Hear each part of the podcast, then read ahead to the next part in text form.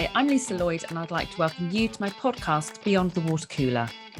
This episode's a little bit different. Having had some great conversations with my guests, I felt there's a bit more to add in terms of specific strategies to support leaders.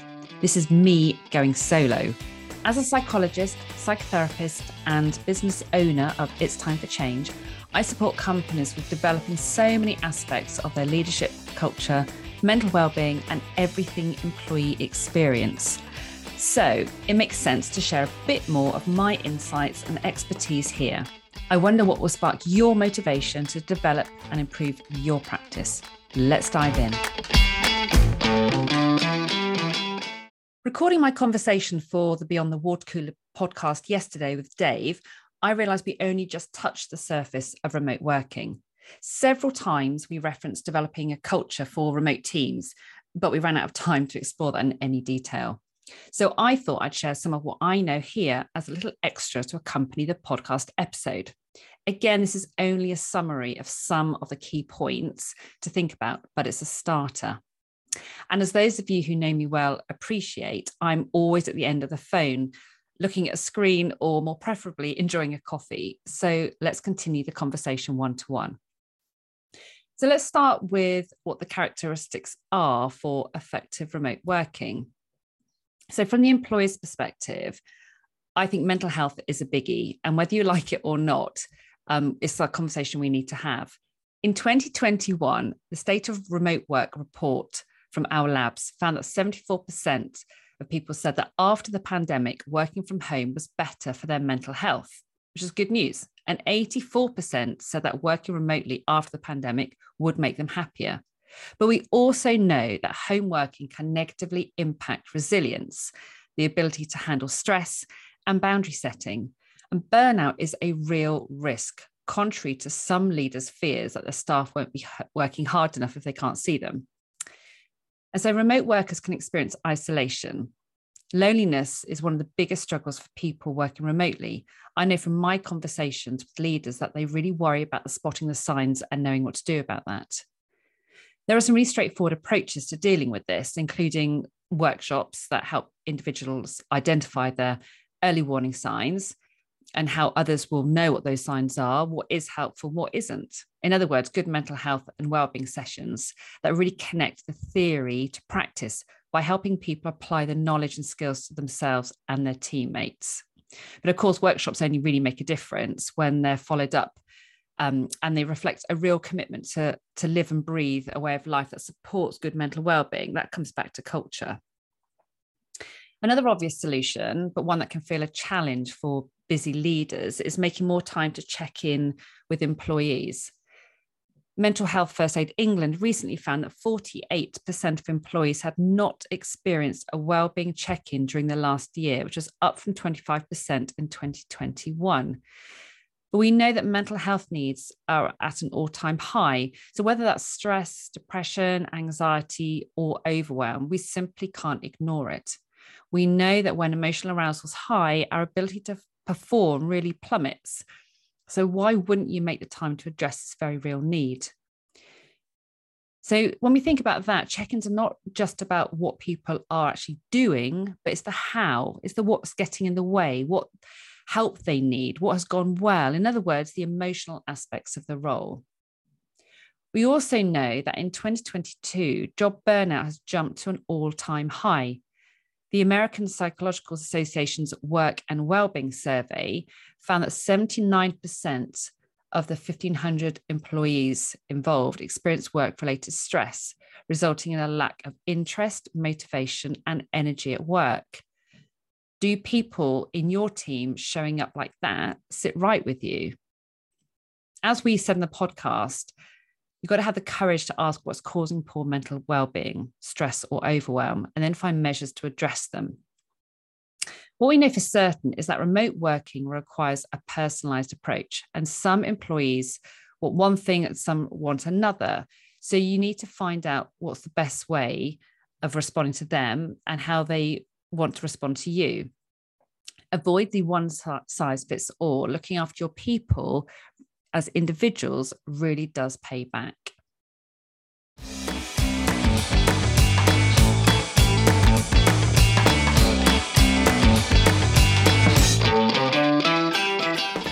So, moving away from mental health, leaders need to be very aware of the need for clarity. So, whether that's about the role, uh, people's purpose, don't assume they know the why and the what of their role. That clarity around what is actually expected of them when they're working from home. What's the future like and what's their part in it? So, you as a leader may well know that, but sitting at home on your own, you can feel very isolated and you're not sure of the bigger picture. Make sure there's clarity around the processes for working from home, working remotely, because they may, may look different to those that exist in the workplace that they're used to. What opportunities are there for learning and development? So have some clarity around progression, how to make sure that they don't feel they're missing out on opportunities. What are their interests? What do they want to learn more about? And how do they want to develop?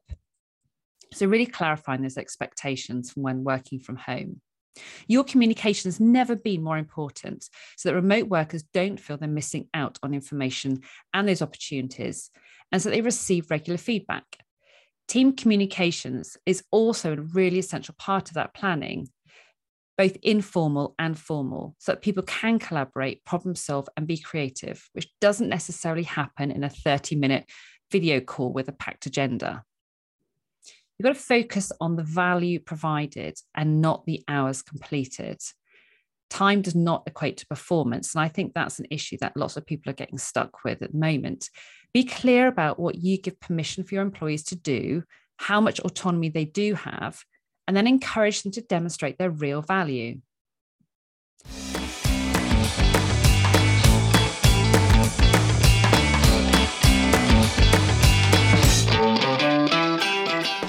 So, what about the employee's role in making remote work effective?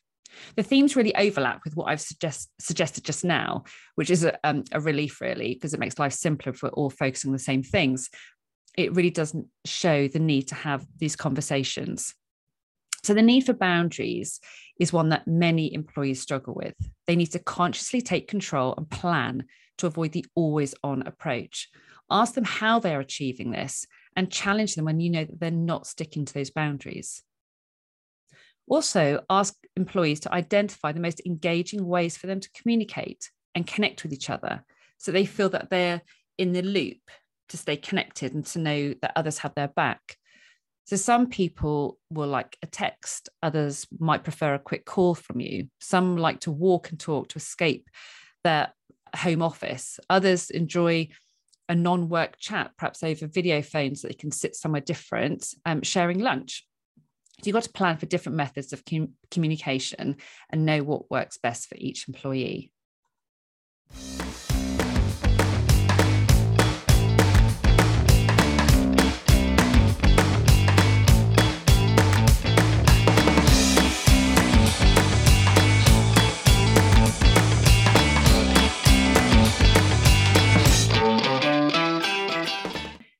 Let's turn our focus to how we maintain or improve engagement with remote workers. If you get the points I've outlined so far right, then you're on the right path. In addition to those features, there are some other things you can do for remote working that make, makes it more effective. So, taking time to set up that remote way of working is really important. It may sound really obvious, but people tend to just assume it's just going to happen. They just let it happen. We need to take conscious control of shaping it so that it works for the individuals, the team, and the wider company. So, actually, having those conversations about what it looks like, how it works best. Explore what people are excited about, what they're worried about. If you don't ask, those feelings still exist and those shape people's behavior. So, you need to have an opportunity to be able to guide that, to shape that if those behaviors are not particularly positive, not particularly uh, useful for the outcomes of your team. Ask what support individuals need, whether that's with things like IT, um, a particular client, or a specific area of development. I always think it's safer to assume that everyone needs support with something, it's just the knowing what. And the value of a team is that it's possible to collaborate and help each other, regardless of whether they're face to face or at a distance. I always think that remote working should not equate to individuals working from their homes, but teams spread out around the country. Wellness action plans, or I call them engagement action plans, are a great resource to shape such conversations. And I'll pop a link in the notes. Regular connections and check ins also mean that you will have to let go of something as a leader because your time is not infinite. If you really value looking after your team and bring the best out of them working remotely, then you're going to have to identify what you're going to let go of, what will otherwise get in the way. So the excuse for I don't have time is no longer valid. If it's really important to you, you'll find the time. That does mean consciously looking at what you can let go of. And of course, knowing your people. What are their values? What motivates them? What are they juggling? Think about the iceberg analogy. What you see in the people working remotely is just the tip of that iceberg. Underneath is a whole array of other aspects of their life that they are dealing with, whether it's to do with work or non work. The more you're aware of what they are juggling, the more you're aware of how you can support them or what they need to happen in order to be able to manage those other demands so that they can work well.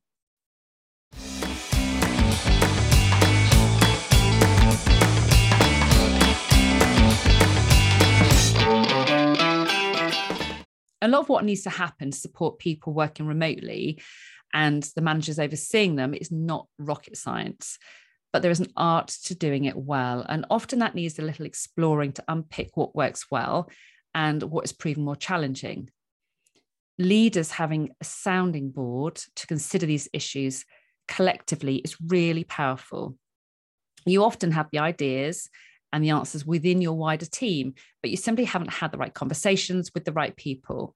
And that often comes back to making the time. Research by Topia, with a thousand full time staff in large organizations across the UK and US, found that only 17% felt that their company had exceptional employee experience. The remote working or hybrid experience is very much part of how employees feel about their work and their company. You need to understand the disconnect between what your workforce really feel and what be- leaders believe they're providing. Unless, of course, you're in the minority and you're not concerned about performance, retention, or recruitment. So get in touch if you'd like to discuss any of these ideas or the challenges you're facing. If you get in quick, you can join me on the 24th of May for a workshop about transcending leadership, and I'll put the details in the notes message me to find out more if you missed that opportunity. So I want to leave you with this the question about what is your takeaway from listening to this? Can you pinpoint one or two actions to begin the journey to making remote working more effective? Enjoy the journey. It's always so much more engaging when it's meaningful.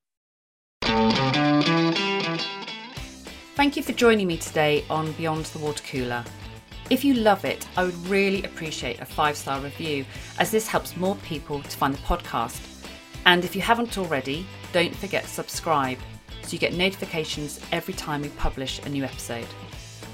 If something in this episode has got you chomping at the bit, or if you'd like to discuss the topics covered in this podcast further, please do get in touch and we can continue the conversation. You can find me at lisa at itstimeforchange.co.uk. My details are in the show notes. If you'd like to be kept in the loop on what I'm getting up to, I publish a monthly roundup. To sign up, head over to itstimeforchange.co.uk forward slash join the club. I'm always looking for new, interesting people to chat with on the Beyond the Water Cooler podcast.